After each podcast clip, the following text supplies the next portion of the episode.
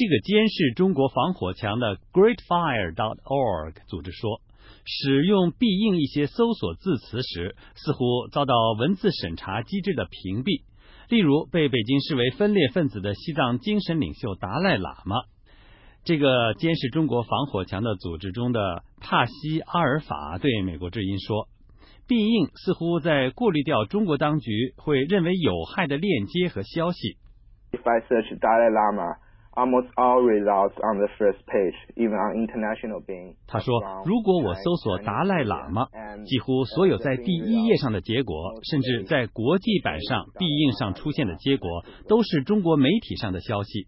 在必应上得到的搜索结果，多数都是负面描述达赖喇嘛的。这跟其竞争对手谷歌搜索中文结果不同。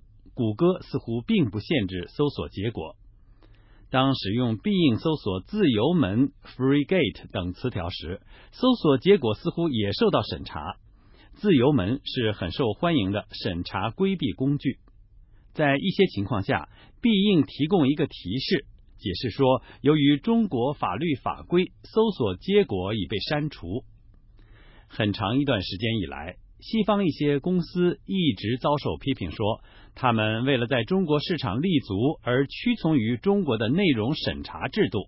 不过，阿尔法说，必应问题的独特之处在于，看来微软不仅对中国大陆网民过滤某些结果，还对美国网民过滤中文搜索结果。